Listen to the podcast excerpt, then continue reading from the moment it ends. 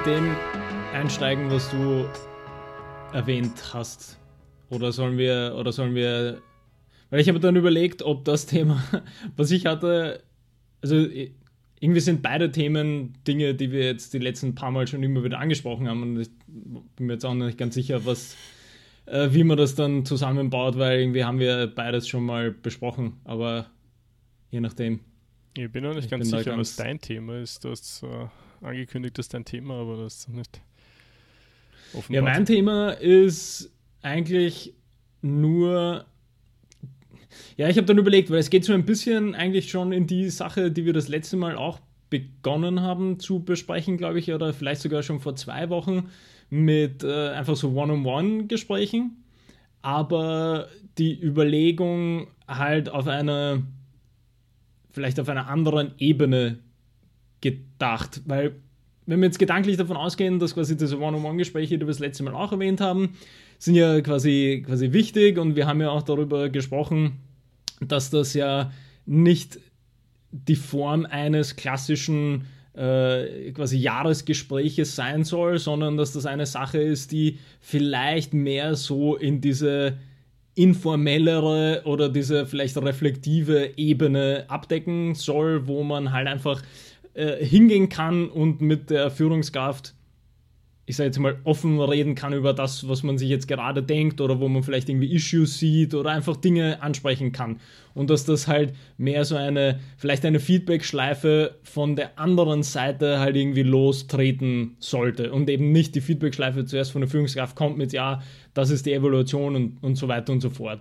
Und in dem Kontext habe ich dann die ganze Zeit überlegt, wie also auch mit Blick auf vielleicht so dieses ganze Remote-Arbeiten und auch das, was wir mit Remote Leader so ein bisschen vorhaben oder was da unsere Ideen teilweise sind, ist, dass ich mir irgendwie Gedanken gemacht habe, wie, wie man dieses informellere, sage ich jetzt einfach grob, Gespräch ähm, sozusagen thematisch auch strukturieren kann. Ganz konkret mit Blick auf ähm, Lob zum Beispiel. Weil klar ist natürlich in einem Jahresgespräch oder vielleicht in Quartalsgesprächen oder wie auch immer, dass man dadurch, dass es ja von der Führungskraft ausgeht, dass man dort natürlich auch oder hoffentlich auch quasi positives Feedback bekommt, also hey, das war gut. Und ich habe mir dann gedacht, das ist aber eigentlich genauso spannend für solche informellen Gespräche, weil es eigentlich super wichtig ist, auch für diese, diese Kulturgeschichte, die wir das letzte Mal erwähnt haben weil ich mir dann irgendwie gedacht habe, naja, es, es passiert halt schon sehr, sehr schnell, dass man in dieses Hamsterrad kommt, also für beide Ebenen und halt einfach nur auf irgendwie KPIs oder nur irgendwie Deadlines dann, äh, dann fokussiert und dann sagt, ah, ey, ja, okay, die Deadline haben wir geschafft, aber halt nicht auf der Ebene von, hey, ähm, das finde ich gut, dass du das machst oder mir gefällt der Stil oder mir gefällt das, was du machst oder die Sachen finde ich gut und so weiter und so fort. Und ich habe halt überlegt, wie man das thematisch dann vielleicht auch nochmal verpacken kann, dass man solche informellen Gespräche oder, beziehungsweise ganz generell die Frage, wie man mit einem informellen Lob sozusagen arbeiten kann. Und das ist jetzt natürlich die Frage, ob man das quasi eben auf, die, auf diese informelle Ebene bringen will oder sagt, nein, das reicht für Quartals- und Jahresgespräche. Also ich würde sagen, auf alle Fälle herunterbringen, weil wenn du jetzt gerade sagst, reicht in Quartals- und Jahresgesprächen, also Quartalgespräch, ja okay, das passiert noch relativ häufig, so, so gesehen, aber das Jahresgespräch, das ist ja unter Anführungszeichen irgendwann und passiert ja geradezu nie. Also jetzt zu warten bis dorthin, das, das erscheint mir dann schwierig, weil das ja komplett aus dem Kontext dann heraus und die Situation hat wahrscheinlich niemand mehr so im Kopf und dann erwähnst du irgendwas, was du dir vielleicht als Randnotiz äh, vermerkt hast. Also es erscheint mir schon, schon auf alle Fälle äh, ein guter Weg, das direkt zu bringen. Ja, ja. Genau. Und was dabei eben, finde ich, auch spannend ist, äh, jetzt wieder Blick Führungskraft, ist, dass wir ja schon quasi auf dieser individuellen Ebene haben wir ja dieses, dieses Dankbarkeits-Arbeitstagebuch äh, sozusagen schon mal eingeführt, wo ja eigentlich diese wie sagt man, diese, diese, diese gute Grundlage dafür individuell geschaffen werden kann, unabhängig von Ebene. Also quasi Mitarbeitende und Führungskräfte können ja für sich selbst immer davon profitieren, ihre eigene Arbeit oder den eigenen Arbeitstag quasi so abzuschließen, dass ich sage, äh, quasi nur eben als, als Zusammenfassung von, nochmal von unserer Idee mit, ich schreibe zwei Dinge auf, die gut gelaufen sind oder für die ich eben dankbar bin und eine Sache, die ich verändern möchte oder besser machen möchte am nächsten Tag. Und das ist quasi auf dieser individuellen Ebene eigentlich eine sehr schöne Sache. Nur die Frage ist ja dann, wie kann quasi auch eine Führungskraft dann managen, dieses Lob informell zu bringen. Also da, weil, weil dann ist ja natürlich die Frage, wie behält man als Führungskraft den Überblick darüber, was quasi unter Anführungsstrichen gut läuft mit den individuellen Mitarbeitenden, dass ich da auch irgendwie Lob geben kann. Weil es ja eben für die, für die Psyche oder auch die Arbeitsmoral oder die ganze Kultur ist ja eben auch wichtig, dass das durchaus diese Wertschätzung auf die einzelnen Mitarbeitenden, also dass sie das zu spüren bekommen und nicht nur äh, dass man selber dieses Dankbarkeitstagebuch macht und dann jeden Tag sieht, hey, das habe ich gut gemacht, sondern es tut, also kulturell tut das ja auch was, dass man hört, hey, das, das ist wertgeschätzt worden, was ich da gemacht habe oder mein Beitrag in dem. Das finde ich so eine spannende Frage. Ich glaube aber, dass, das, dass die zwei Dinge ineinander spielen. Also in dem Moment, wo du dich äh, viel über viel mit sowas beschäftigst und viel darüber Gedanken machst, äh, was du jetzt gut fandest und wie es, wie es für dich gelaufen ist, sowohl eben Führungskraft als auch Mitarbeiter, in dem Moment kommst du in dieses Mindset halt auch ganz anders rein. Mindset, mein neues Lieblingswort, wo du halt mhm. in der Lage bist, sozusagen äh, einfach auch ganz locker vom Hocker, wenn ich das so salopp formulieren darf, einfach zu sagen, ja, das stimmt und das war eigentlich leibend, was er gemacht hat und, und das, das kam gut. Und wenn sich dann noch relativ schnell halt eine Gelegenheit bietet oder, oder vielleicht braucht die gar nicht diese Form, sondern einfach nur um das loszuwerden, dann, dann hilft das sicher. Hilft das sicher massiv und, und ist einfach ein gutes Gefühl dabei. Mir, mir, fallen übrigens gleich zwei Sachen ein dazu, die ich mhm. vielleicht bei der Gelegenheit gleich einstreuen auf Joko hat letztens noch gesagt, du möchtest eher weniger das Team loben, als du die einzelne Person loben möchtest. Weil, und, und er hat das dann auch so erklärt, dass halt, wenn du das Team lobst, erstens nimmst du auch die mit, die vielleicht ein bisschen mehr geslackt haben als die anderen. Also die, die nicht so, so, so festgezogen haben und, und gepusht haben wie die anderen, wie manche mhm. vielleicht. Und, und, und du, du leerst es halt wie so eine Gießkanne über alles drüber, ne? Und und das ist dann viel leichter sozusagen noch dazu für die, die eh nicht so viel gemacht haben, sich zurückzulehnen und sagen, naja, das war scheinbar schon ganz gut, was wir da gemacht haben. Und das ja. ist eigentlich genau das, was du nicht möchtest. Ne? Und er sagt, wenn du einzelne Personen äh, heraushebst, dann, dann erzeugt das auch so ein bisschen so ein, ja, ich möchte auch mal quasi äh, herausgehoben werden. Und es erzeugt vielleicht viel mehr diesen, diesen, diesen Zug nach, ah, ich möchte auch quasi ähm, ähm, ja, das, was du jetzt Lob genannt hast, herausheben. Und, und darum sagt er, dass es so wichtig ist. Also erstens nicht übertreiben in Summe, klar, weil, weil sonst ist man vielleicht overconfident und, und, und ähm, glaubt halt eh, alles, was man tut, ist, ist, ist großartig. Aber dorthin, glaube ich, kommt man nicht so schnell. Aber eben eher diese individuelle Leistung hervorzuheben und, und uh, zu betonen. Ruhig auch vor der Gruppe dann oder vor dem Team, ja. Ja, absolut. Also ich finde das auch insofern interessant, weil ja, äh, ich glaube, sein erstes Buch war ja das Extreme Ownership. Und bei dem, beziehungsweise in Kombination mit dem zweiten Buch, mit der Dichotomie, also der Dichotomie von, von quasi Führung, war ja irgendwie das Spannende, dass, dass er ja ähm, oder er und der Leif Babin das, das zweite ja quasi dann so begonnen haben, ein bisschen so zu argumentieren, dass es für viele dieses Konzept mit Extreme Ownership halt einfach sehr hart geklungen hat, auf, obwohl, also finde ich insofern interessant, weil wenn man quasi darüber nachdenkt, was er, wie sie das gemeint haben, und das, darüber reden sie ja oft genug, geht es geht das genau in die Dinge hinein, die wir jetzt auch besprochen haben, beziehungsweise die du jetzt quasi auch nochmal so zusammengefasst hast, weil ja die Grundlage immer ist, dass quasi die individuellen Personen für ihre Arbeit sozusagen oder halt auch für ihr Leben diese Verantwortung zuerst übernehmen, damit sie sich dann auch sozusagen entsprechend weiterentwickeln können. Und deswegen ist das eigentlich so ein spannendes Konzept mit dem, mit dem Extreme Ownership in Kombination mit zum Beispiel Lob oder dem Herausheben von Leistungen.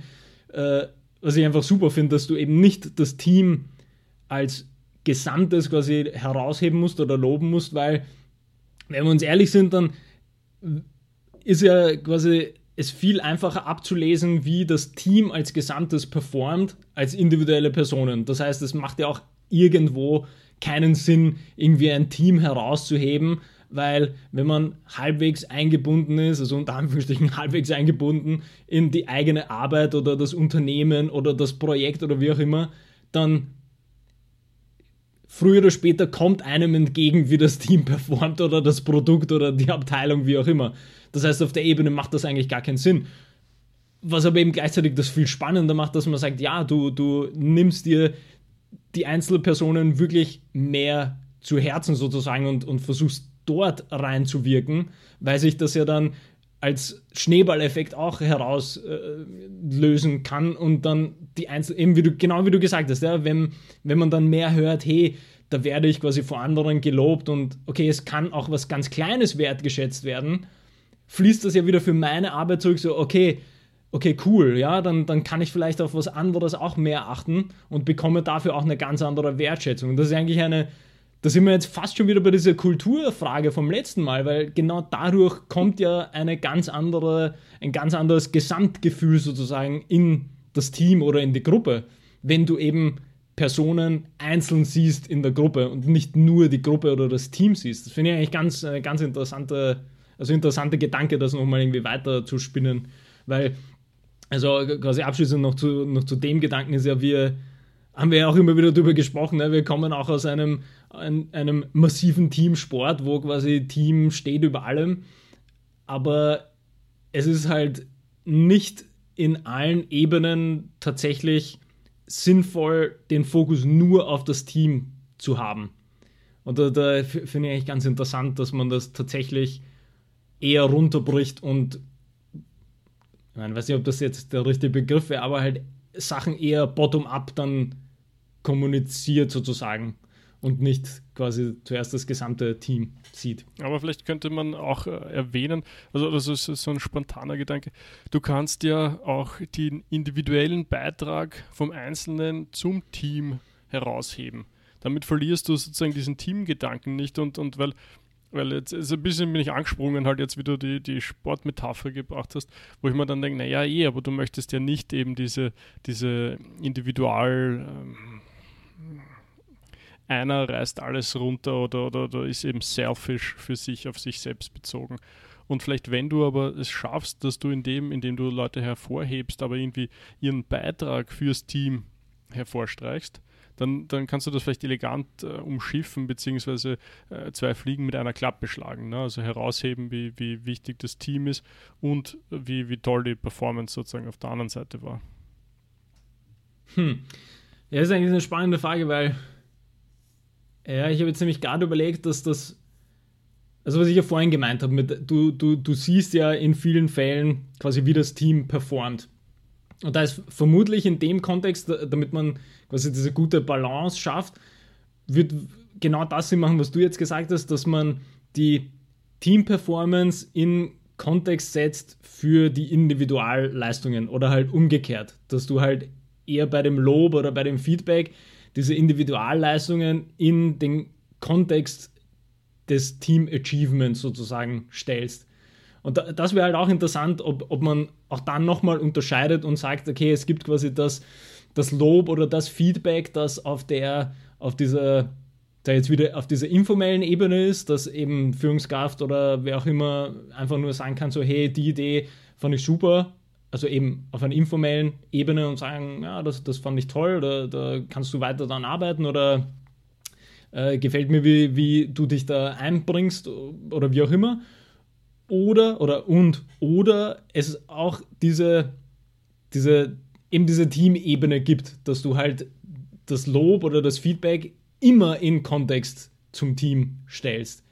Und das sind aber, finde ich, dann irgendwie zwei unterschiedliche Dinge, weil quasi meine Überlegung war ja zuerst, wie kann ich dieses One-on-One, -on -One, was wir eben von Ben Horowitz hatten, wie kann ich dieses One-on-One-Gespräch auf eine informelle Ebene mit Lob versehen sozusagen.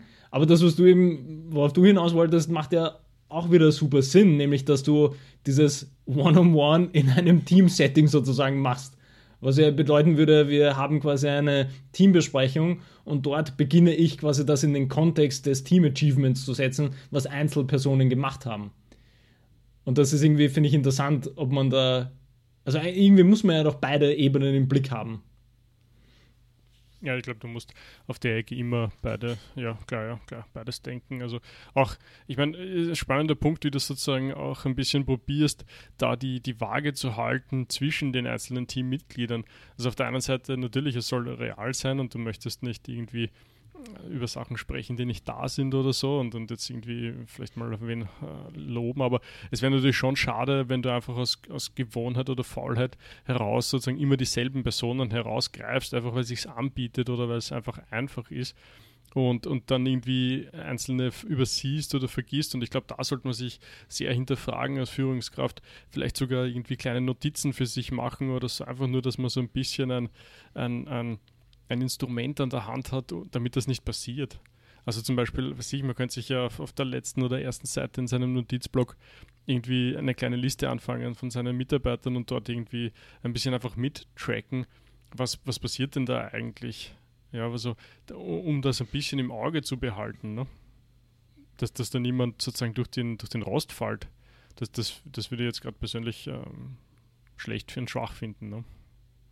Ja, ich finde, ich find, da passt ja das sehr gut, was wir das letzte Mal eben hatten mit diesen, mit diesen One-on-One-Gesprächen, weil eigentlich bietet sich ja genau sowas an, in informellen Kontexten sich quasi ein Bild zu machen von den Mitarbeitenden.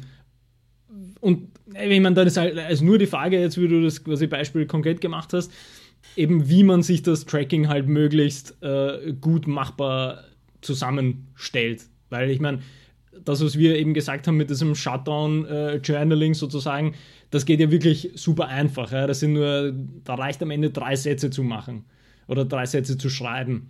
Und spannend ist dann wieder, wie, wie wir es schon immer haben, ja, es gibt quasi einen Rahmen oder eine Methode und da muss man halt dann für sich das so finden, dass man das tracken kann, sozusagen. Ich glaube, glaub, der, der Takeaway, der wesentliche ist eben, wie du gesagt hast, dass man für dieses, dieses Tracking muss halt als Methode drin sein in der Führung, dass du einfach weißt, wo, wie gearbeitet wird und wer wo steht, sozusagen.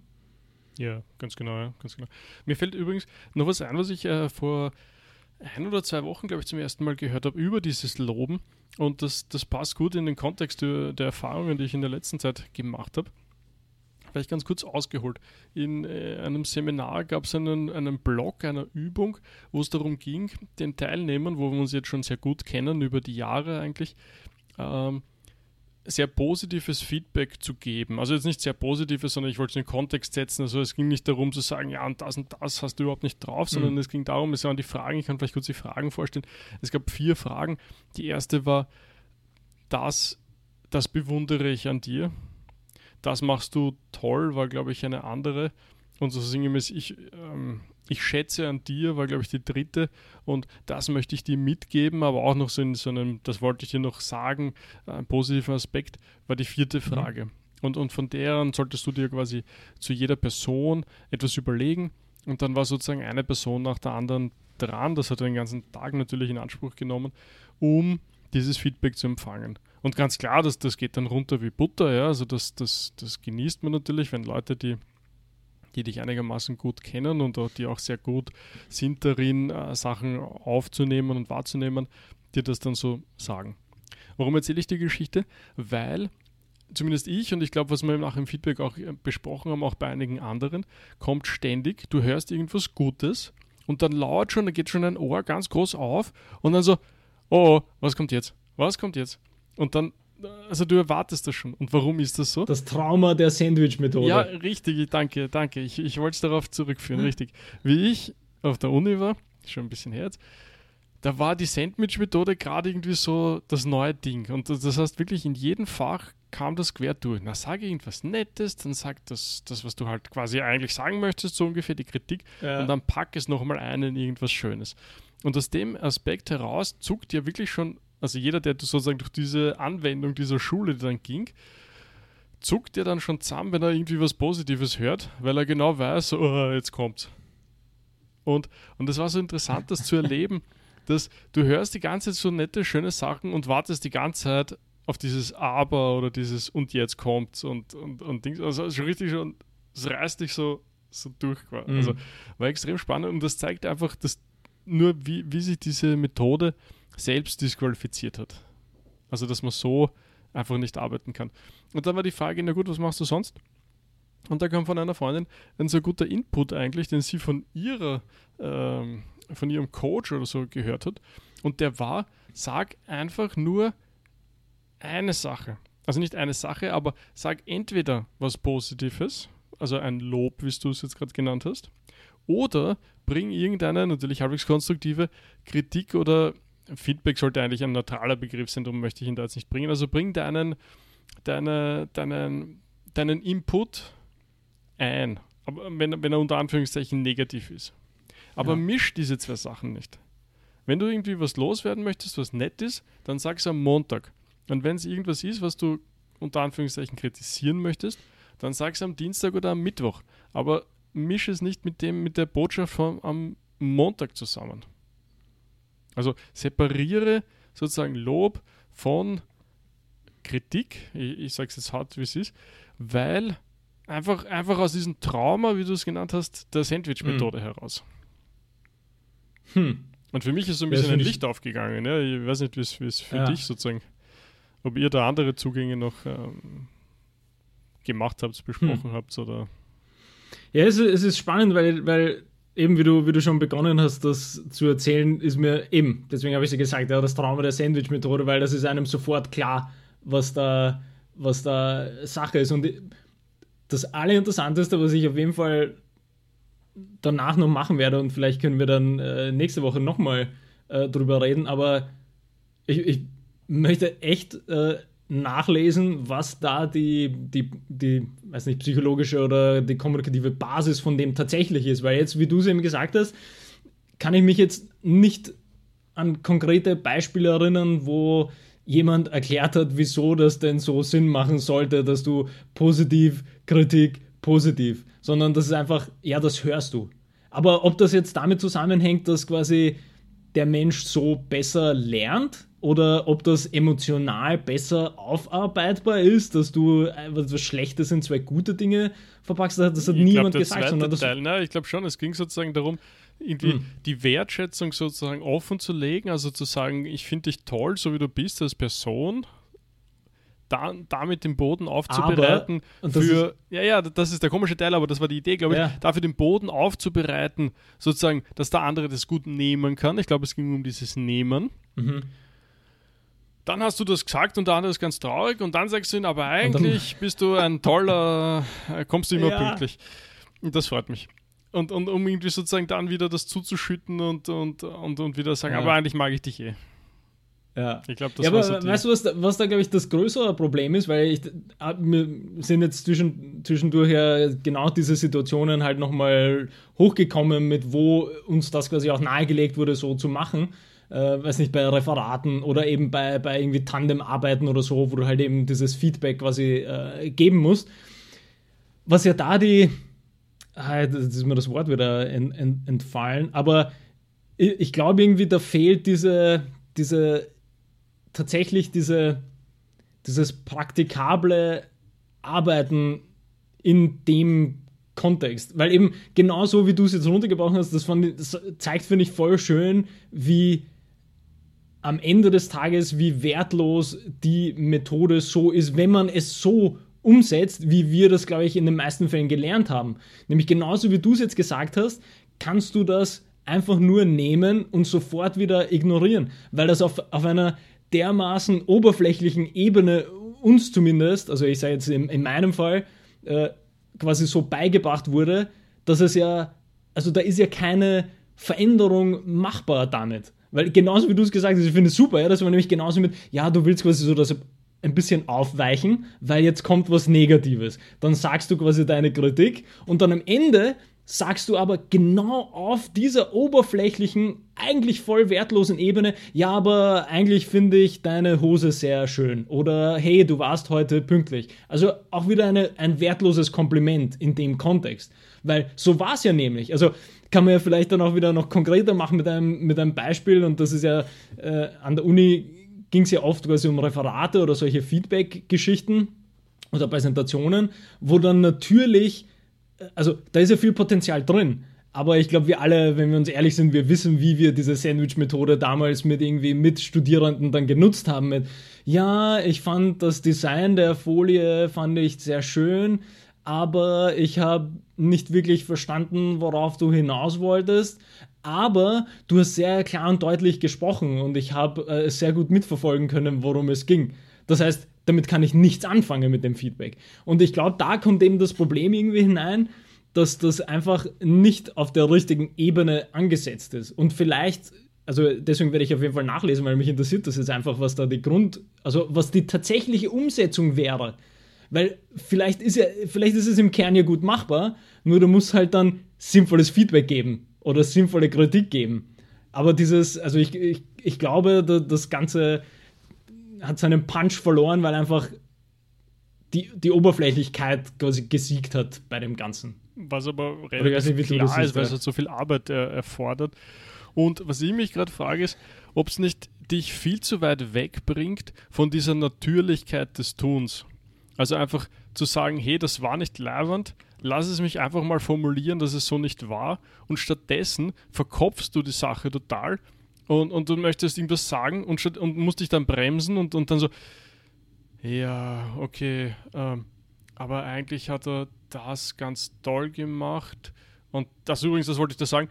Und ja, du hast das auch noch. Also, äh, du, du erzeugst so eine Barriere. Und, und da, ich glaube eher, also ich könnte es mir vorstellen, dass es ein zeitlicher Kontext vielleicht das Thema ist. Also der zeitliche Kontext, aus dem das kam oder was davor war. Also entweder davor in irgendeiner Phase der totalen äh, alle zu Sau machen ähm, Phase oder überhaupt, das, das weiß ich eben nicht, darum wäre es gar nicht unspannend, das zu recherchieren, oder mhm. Überhaupt einmal den Boden zu machen dafür, dass, man, dass Kritik überhaupt möglich ist. Also das sind die zwei Dinge, die mir einfallen. Also dass das eine sozusagen aus der viel zu autoritären Ecke, um es dort ein bisschen weicher zu machen und, und besser nehmbar zu machen. Oder es kam aus dieser Alle haben wir uns lieb Phase und, und wir wollen aber schon ein bisschen wenigstens äh, Feedback und Kritik ähm, einbringen. Man muss dann wirklich aufpassen, dass man Feedback nicht als negatives, äh, dem nicht eine negative Konnotation gibt. Ich merke das ständig irgendwie beim, man probiert das dann irgendwie so, so mit Sandhandschuhen anzugreifen und, und nur ja nicht irgendwie anzuecken oder ähnliches. Ja. Hm. Das war auch ein spannendes Feedback übrigens aus dieser Runde, was ich vorher erwähnt habe, dass, dass ähm, einige gemeint haben, sie, sie bewundern sozusagen an mir, also jetzt ich mich nicht zu doll nach vorne stellen, aber, aber wie, wie teilweise einfach es möglich ist, ähm, auch konstruktive Kritik sozusagen ähm, in einem Satz auf den Punkt zu bringen, ohne eben das in eine riesig ewige Geschichte zu verpacken, um, um sozusagen ein kleines Körnchen irgendwo reinzusetzen und dann den Rest irgendwie halt ähm, weißt du, zu, zu, zu verwässern im Wesentlichen und, und zu verwischen, wollte ich jetzt sagen. Also, mhm, mhm. und, und das fanden sie, das fanden sie gut, äh, zu sehen, dass das möglich ist und dass das geht. Das heißt, du hast dein, du hast den Sandwich-Methoden-Trauma anscheinend schon überwunden, ha? Ja, gibt es vielleicht andere Trauma dafür, Traumata dafür, aber ja, ja, also einfach, ähm, ich, ich glaube, ich glaube sozusagen die, die Einfühl- Fähigkeit oder Empathiefähigkeit dahinter, was kannst du jemanden, also wie weit kannst du gehen, was kann der andere gerade noch nehmen. Ich glaube, das ist wesentlich wichtiger und, und darüber solltest du dir vielleicht Gedanken machen. Und dafür braucht es aber eben diese Gespräche, vor allem diese One-on-One-Gespräche oder überhaupt einen Kontakt mit deinen Mitarbeitern. Also nicht, dass du deine Tür die ganze Zeit zu ist und alle heiligen Zeiten, wenn es dir halt gerade mal ist, dann, dann, dann schiebst halt ein paar Befehle raus sondern dieser Kontakt, dieses in Kontakt treten, dieses Gespräch suchen, äh, Dasein für, für Fragen und für also alles das, was wir, glaube ich, unter Führung verstehen würden. Ich glaube, das braucht es halt, um dann eine Kultur des Vertrauens im weitesten Sinn mal aufzubauen, ähm, in, in der man einfach einmal auf was sagen kann. Was sagen kann, was, was, was, sag ich, du, das, das ist jetzt nicht so super gelaufen, da, da müssen wir darüber sprechen ich, ich glaube, und, und das bringt mich eben zurück zu diesem Kultur im Wesentlichen, was man, also auf der einen Seite für die Führungskraft das Führungsverständnis, die Haltung dahinter mhm. Mhm. und auf der anderen Seite äh, dann eben aus dem heraus diese, diese Kultur zu schaffen, die dieses Vertrauen ermöglicht, weil auch da, du hast das vorher schon eingebracht und ich fand das so, so wichtig und ich möchte es nochmal betonen, in dem Moment, wo du es schaffst, diese, diese, dieses, diese Kultur, dieses Vertrauen, jetzt, gut, jetzt äh, wiederhole ich diese Wörter die ganze Zeit, äh, aufzubauen, ist es auf einmal möglich, Ideen zu präsentieren, die vielleicht nicht hundertprozentig ausgereift sind und vielleicht nicht äh, jetzt schon der durchschlagende Erfolg ist, aber die vielleicht anderen Inputs geben oder Impulse geben, darüber weiterzudenken und die Idee dann zu vervollständigen. Und ich glaube, das ist doch genau das, was es eigentlich braucht. Und nicht dieses, okay, irgendwer sagt was, es ist auf alle Fälle schon mal schlecht, weil es ist anders, es ist neu. Und wohin führt das, wenn man es zu Ende denkt? Es führt dazu, dass sich dann irgendwann keiner mehr was sagt, irgendwas zu trauen, also irgendwas traut zu sagen, dass ich es richtig rausbringe. Es führt dazu, dass sich jeder irgendwann einmal wahrscheinlich zurückzieht, gedanklich und sich denkt, ja, ich meine, wenn es der Chef sagt, wird schon stimmen und wenn er es will, wird er es schon sagen und, und sozusagen diese ganze ähm, Eigeninitiative dadurch natürlich dann getötet wird und, und, sich dann der andere fragt, ja, warum kommt denn von denen nichts? Naja, wenn du immer nur einen Deckel kriegst, wird auch nichts kommen und all diese, also ich glaube, da, da, das, das ist dann Führung, oder? Also diese Möglichkeit, diesen Möglichkeitsraum zu schaffen, in dem, in dem Dinge möglich sind, in dem sich die Leute wohlfühlen, in dem sich jeder traut, was zu sagen. Wir haben zum Beispiel in einem, in einem Zwiegespräch von, von einem Kollegen und eben mir, haben wir auch irgendwie, er hat dann gesagt, und, und er findet es halt toll, wenn einfach Sachen gesagt werden, weil er hasst dieses passiv-aggressive ähm, Meldung schieben, sozusagen keiner sagt, was ihn wirklich nervt, jeder, jeder macht irgendwelche kryptischen Botschaften und ich habe dann drauf, mhm. also es ging nämlich im witzigerweise darum, dass, dass der, dass der, na, eigentlich fast, also der, einer der oberen Chefs bei uns sozusagen, irgendwie mich erwähnt hat in einem Gespräch, das fand ich recht lustig, also es ging irgendwie darum, wollen wir das so oder so machen? Und, und quasi es war die Frage, ob den einfachen Weg oder den gescheiten Weg gehen oder irgendwie so. Und dann kam so, na, wir machen das sicher nicht so, weil sonst kommt Florian Stratner wieder auf mich zu und beschwert sich, dass das überhaupt keinen Sinn macht, wenn wir das so und so machen. Und ich habe so und, und der andere hat mir das dann eben erzählt, dass das so war und, und, und im Zuge dessen hat er gesagt, ja, und er findet das halt super, quasi, dass das halt einfach, ja, hauen wir es am Tisch und ich meine, das Schlimmste, was dann ist, wir finden es vielleicht, du bist vielleicht anderer Meinung, aber eben, wenn es möglich ist zu sagen, dass du anderer Meinung bist oder dass du eine bessere Idee hast, dann hast du ja, glaube ich, gewonnen, ne? Und ich habe dann nur darauf gesagt, ja, du, also richtig, richtig, weil bei, bei dem passiv-aggressiven Been there, done that, äh, so aufgewachsen, danke, danke, baue ich nie wieder, das, mhm. das, das ist einfach, das zahlt sich nicht aus, das ist für nichts, das macht alle nur unglücklich. Mhm. Schau, dass, du, dass, dass man sagen kann, wie es ist und, und alles andere vergessen. Ne? Ja, so wo, ich, äh, wo ich noch was dazu sagen wollte, weil ich das eigentlich auch äh, also passt ja wieder zu vielen Dingen, die wir jetzt die, die letzten paar Wochen immer wieder besprochen haben.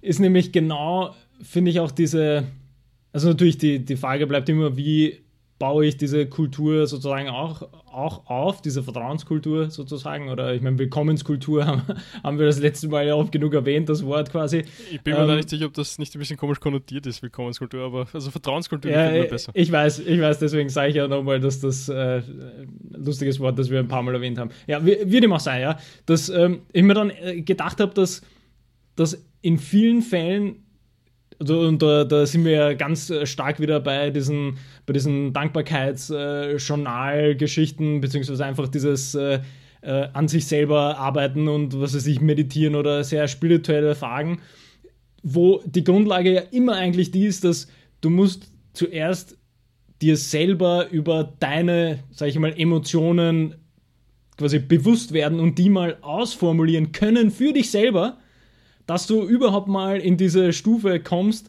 dass du äh, diese, diese, diese Empathie dann auch nach außen bringen kannst, sozusagen. Weil das, das, das sagt man natürlich halt sehr einfach mit Ja, ähm, wir wollen, äh, dass, dass irgendwie alle offen reden können und dass es einfach ein, eine, Vertrauen, eine Vertrauensbasis einfach herrscht. Aber das, das setzt halt immer voraus, dass eben individuelle Menschen mit sich selbst überhaupt mal ehrlich sind.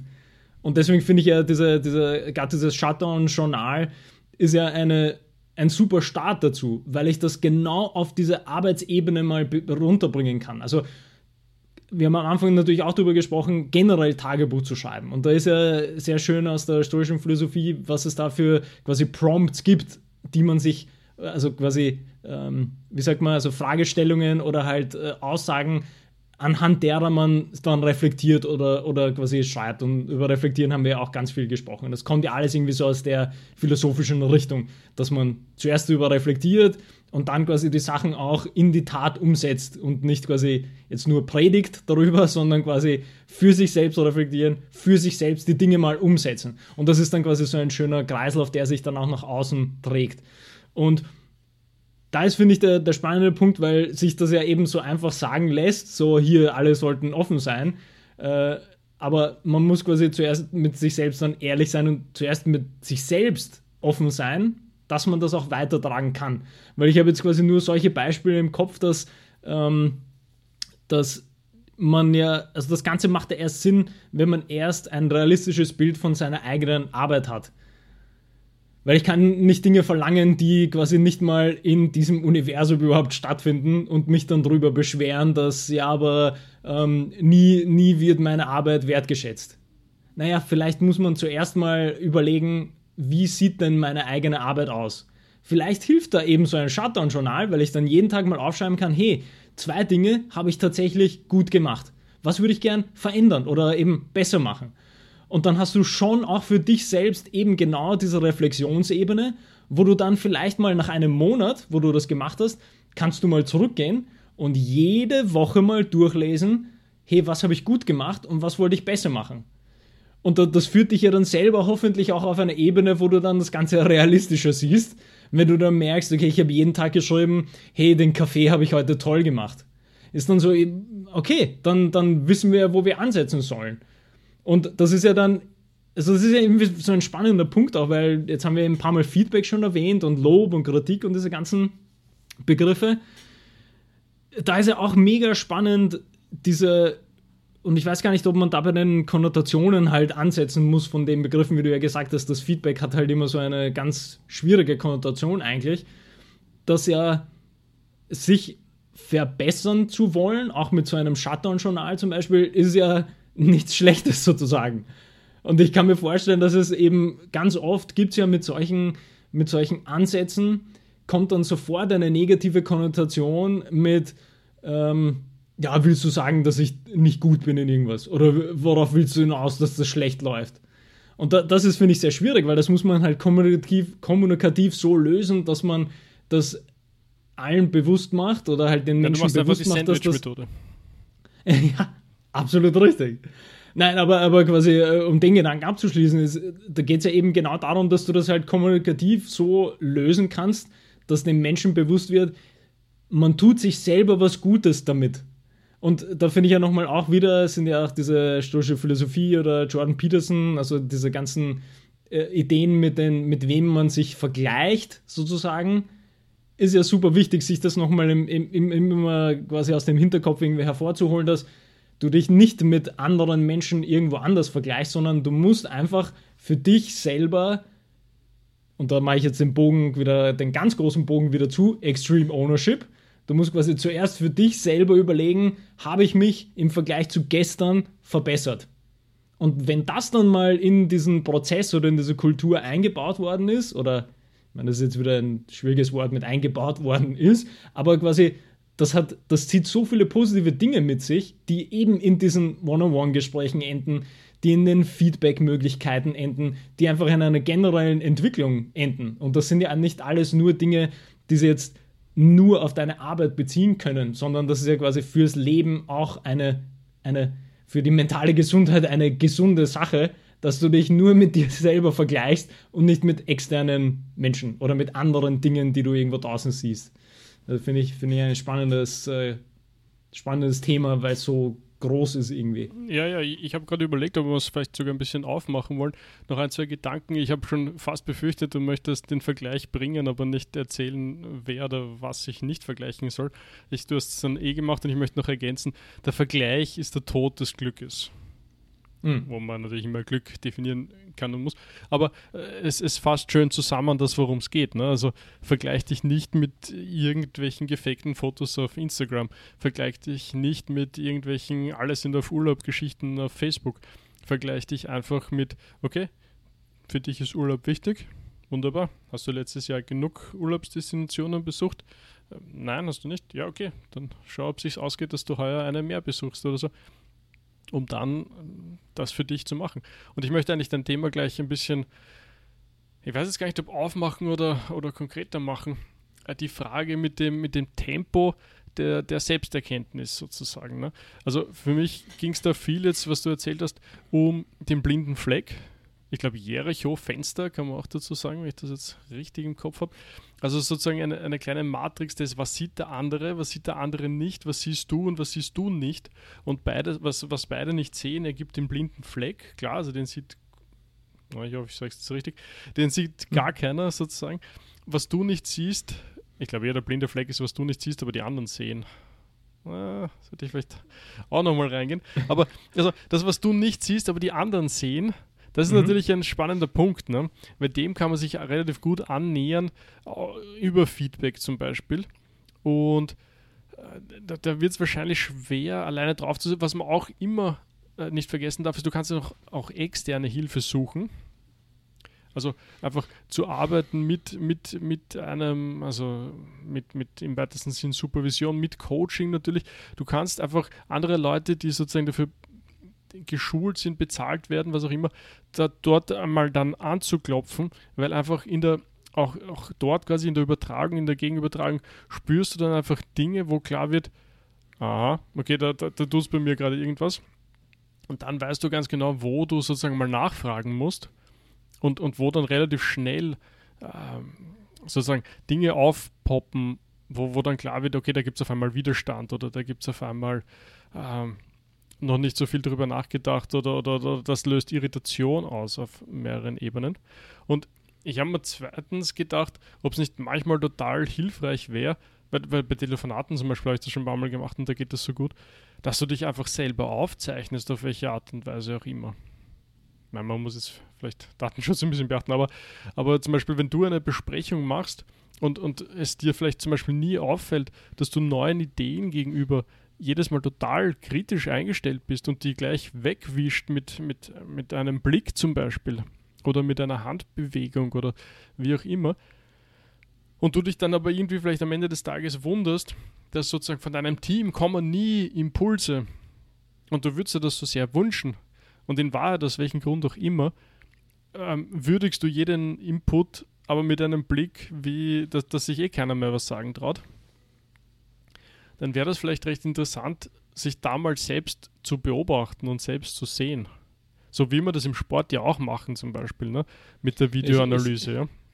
ich wollte nämlich gerade sagen, dass, dass ich glaube, bis heute eins der spannendsten Dinge, die wir, die wir quasi auch gemeinsam erleben durften. Und für mich war das, glaube ich, sogar das erste Jahr oder maximal das zweite, aber ich glaube so das erste Jahr, wo ich wirklich als Trainer gearbeitet habe wenn ich nur erinnern kannst, mhm. der, mhm. der Bernie Binsdorfer, äh, damaliger äh, Herren-Nationalteam-Trainer und, und auch quasi in der Trainerschulung auch tätig, ähm, quasi so als, als äh, Klammer auf, war dann für mich deswegen noch so eine interessante Bezugsperson, weil er nämlich die gleiche Ausbildung gemacht hat wie ich. Also war quasi auch dann Englischlehrer für Mittelschule oder NMS und, und hat auch irgendwie Sportlehrer Ausbildung gemacht und war dann auch an einer PH äh, tätig, noch dazu dann im, äh, glaube ich, auch mit Erasmus. Also ich war dann mit ihm später auch noch in Kontakt. Also war ganz interessant, wie sich dann die Brücken dann nochmal irgendwie getroffen haben.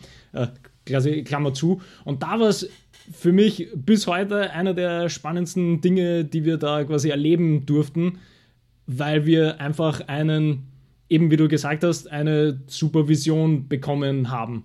Auf allen Ebenen. Also ich kann mich nur erinnern, er hat uns quasi aufgezeichnet, wie wir Übungen anleiten. Und dann haben wir das gemeinsam angeschaut und dann gab es eben Feedback dazu, so wie, also äh, das waren einfach unheimlich spannende Dinge, nämlich genau die Dinge, die du jetzt auch gesagt hast. Da waren quasi Dinge dabei mit, schau, wo du stehst. Wo stehst du jetzt, während du das anleitest? Was machst du mit deinem Körper, während du das anleitest, während du Feedback gibst?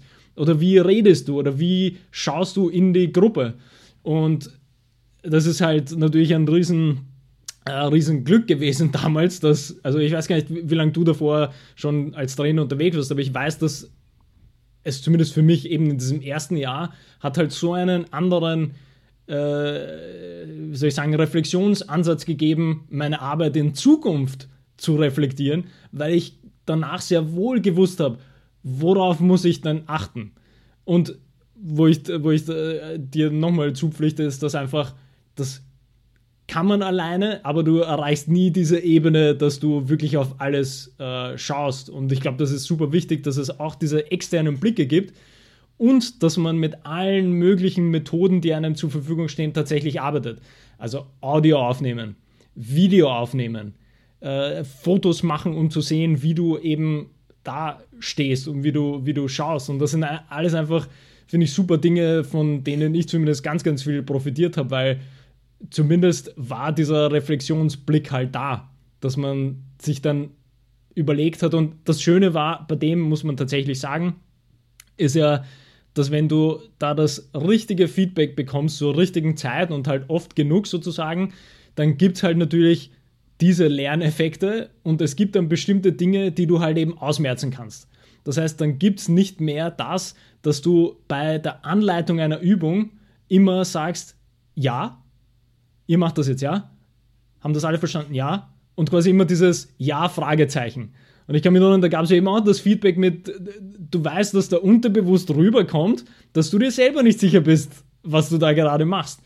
Das ist quasi ein Beispiel. Das andere ist mit äh, irgendwie, ich glaube, wie man steht oder wo du halt stehst, wenn du irgendeine Übung quasi durchführen lässt und du stehst vielleicht in einem anderen Winkel. Und das sind halt Dinge, wenn du die zum richtigen Zeitpunkt quasi als Feedback oft genug bekommst, dann, dann ist zum Glück dieser Lerneffekt da und es gibt dann kleine Dinge, die verändern sich halt nachhaltig. Und ich weiß, da gab es bei uns dreien, auch mit dem, mit dem Kurt, mit dem wir das ja gemeinsam gemacht haben, gab es ganz viele Dinge, die wir danach halt einfach quasi so abdrehen konnten, weil wir dann hingewiesen wurden darauf, so hey, das musst du anders machen. Und das hat sich dann über diese paar Wochen, die wir das hatten, haben sich dann Dinge eigentlich super schön geschiftet und dann hat man richtig gemerkt, stimmt, ich kommuniziere jetzt anders und ich stehe jetzt anders da und ich mache quasi diese bestimmten Formulierungen nicht mehr. Also fand ich eine super wichtige Sache und eigentlich müsste man das tatsächlich viel mehr empfehlen, dass einfach dieses Coaching mit Video vor allem, weil das finde ich tatsächlich einen wichtigen Punkt, dass das öfter gemacht wird eigentlich. Schon, gell? Und mir fällt gerade auch noch eines ein, was, was komplett verrückt ist, weil, wenn ich drüber nachdenke, das muss kurz vor zehn Jahre her sein, oder? Also, ich glaube nicht, dass es wesentlich kürzer ist. So ungefähr, ja. Vielleicht sogar mehr. Ja.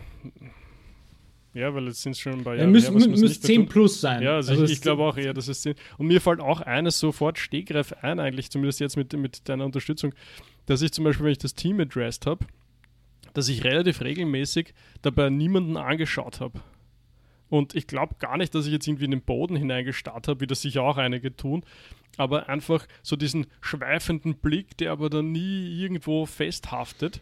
Und, und er hat dann eben gemeint, und das ist noch immer bester Tipp sozusagen des Lebens, äh, schau irgendwen an, natürlich nicht den zu Tode starren, aber vielleicht einen Gedanken, also in einer großen Gruppe würde man ja sagen, einen Gedanken festhalten. Also ein Gedanken, ungefähr ein Satz, das ist jetzt nicht so, wie wir das da jetzt gerade machen, so zehn Minuten Gedanken, sondern einen, einen, Satz dort fertig machen, dann suchst du dir den nächsten und erzählst einen Satz dorthin.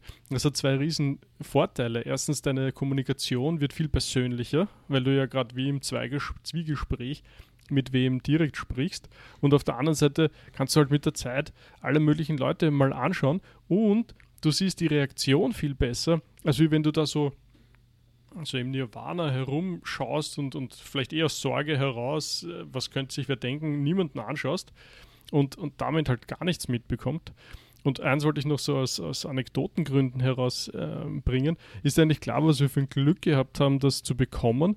Einfach nur Absolut. deswegen, wir waren sicher nicht die Ersten, wo sie sich gedacht haben, oh, den, dann gehen wir das einmal, sondern ich glaube, wir ja. waren ziemlich die Letzten, wo sie sich das gedacht haben. Aber praktischerweise für uns haben alle anderen befunden, dass sie schon so toll sind und sowas überhaupt nicht brauchen.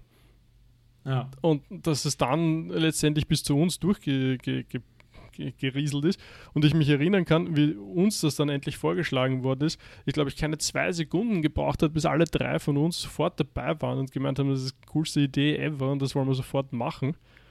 Also auch da sieht man natürlich, es braucht schon so eine, eine Grundeinstellung zum Wachstum, zur, hm. zur Weiterentwicklung, um offen zu sein, um, um überhaupt Sachen in Anspruch zu nehmen. Man muss sich vorstellen, die haben das, also ich bin überzeugt davon, die haben das vorher drei anderen Teams angeboten, das zu nehmen, das in Anspruch zu, zu, zu nehmen. Und, und drei haben scheinbar gesagt, na, na, brauchen wir nicht. Und, und bei uns war es sofort klar, dass wir das wollen und die waren ungefähr alle mehr oder weniger in unserem, ich meine, ein paar waren sicher älter, klar, aber ungefähr in unserem Alter. Ne? Also ich glaube jetzt nicht, dass das und faszinierend, sozusagen, dass das, das dann zu uns geploppt ist und wie, wie, also das war wirklich einer der ganz prägenden äh, Entwicklungen und Phasen in dieser Zeit. Und auch wie, ich meine, Shoutout nochmal zum Bernie, wie, wie toll er das gemacht hat. Und wie, wie, mhm. wie, also alles richtig gemacht von seiner Seite. Und ich glaube, für ihn war es ja auch nur so ein kleiner Testballon, um mal zu schauen, wie, wie das tut eigentlich. Ja, Weltklasse. Ja. Weltklasse-Erfahrung. Ja. Ja. Ja, absolut. Also kann ich nur allem zustimmen, dass das einfach so eine, so eine Sache war, wo man nicht, äh, nicht lange überlegt, ob man das Angebot annimmt, weil, ja, was gibt es Besseres? Und das ist aber vielleicht, weil ich kann mir auch das äh, als Aufhänger nutzen, um dann irgendwie weiter zu denken, weil ja irgendwo ist das ja auch so eine Kulturfrage mit wie, wie bringt man das quasi in sein Team sozusagen hinein, dass man also ich sage ganz bewusst Team, ja, weil es äh, ist ja nicht nur eine Sache, wo Führungskräfte davon profitieren können, sondern jede Person kann davon profitieren, dass es quasi dieses, äh, diese vielleicht eins zu eins Beschäftigung gibt, einfach in egal welchem Bereich du das halt baust. Ne? Also das ist ja quasi äh, die, die, wenn man das irgendwie runterbrechen möchte, dann, dann ging es ja, war das ja keine inhaltliche Unterstützung, sondern das war eine reine Arbeitsprozessunterstützung, Kommunikationsunterstützung, selbst äh, irgendwie Selbstwirksamkeitsunterstützung, das waren ja quasi Dinge, die hätte man genauso auf allen anderen Ebenen auch machen können. Nicht nur bei irgendwie Trainern, die jetzt irgendwie mehrere Gruppen haben, sondern da ging es ja quasi auch um irgendeine Dynamik im Team. Ja, also das ist quasi überall möglich. Und da ist eben das Spannende, äh, wie man das dann sozusagen einfädelt in die Kultur oder halt generell die Frage, ob man ob man das, ob man sowas nutzt, um die Kultur vielleicht einzubauen. Vielleicht ist das der interessantere Punkt, weil, wie du gesagt hast, klar, also da, da war natürlich schon als Voraussetzung da, dass wir für sowas offen waren, aber gleichzeitig ist ja genau das, was das bei uns dann quasi auch nochmal angestoßen hat oder losgelöst hat, waren ja eigentlich genau diese kulturellen Fragen von, wie möchte ich kommunizieren, wie möchte ich wirken, wie möchte ich reflektieren über meine Arbeit. Das heißt, vielleicht ist das sogar eigentlich nochmal ein interessanter Punkt, dass man sowas nutzen kann, um etwas loszustoßen. Also ja, ja, ja und ja. Aber der, der Punkt ist halt, wie kommst du über diesen in, initialen ja. Hump drüber? Also das habe ich Deutsch eigentlich noch mehr gemischt. Also wie kommst du über diese Anfangshürde drüber? Ja. Wenn du dich dem gleich einmal verschließt zum Beispiel. Also ich glaube, das ist schon äh, ja, ein Riesenpunkt. Also wie, wie kriegst du diese Offenheit hinein, dieser, dieser lebenslange Lernen? Wird das noch propagiert als Begriff eigentlich? Oder, ähm, ja, schon noch. Aber gibt's, äh, kann man, kann man äh, hart darüber diskutieren, ob der Begriff sinnvoll ist. Ja. Also wie kommst du da in, in, diese, in dieses, dieses Fahrwasser hinein? Uh, unter Anführungszeichen, wenn es halt niemanden schert, ja, dann, dann wird es halt schwierig, ne? Ich mache eh meinen Job, ne? Ich nehme an, so ähnlich, wenn das die anderen auch damals, damals weggedrückt haben. Ja? Aber äh, good old hm. times, hm. ja, schön, schön da in, in diesen Erinnerungen zu schwelgen. Gefällt mir, gefällt mir sehr gut. Ähm, Ich glaube aber, das, was du das aufgemacht hast, ist eher was für, für, für ich glaube, da braucht es was Neues dann eigentlich, ja. Mhm. Hm. Ja, ich überlege gerade, ob wir jetzt noch was Neues beginnen sollen als Thema oder ob wir uns für das nächste Mal sowieso genug Themen schon äh, aufbereitet haben. Ja, ich glaube, ich glaub, wir haben genug Themen fürs nächste Mal aufbereitet. Ich finde es ich schön und rund. Ja. ja, super. Gut, Alles klar. dann bis zum nächsten Mal.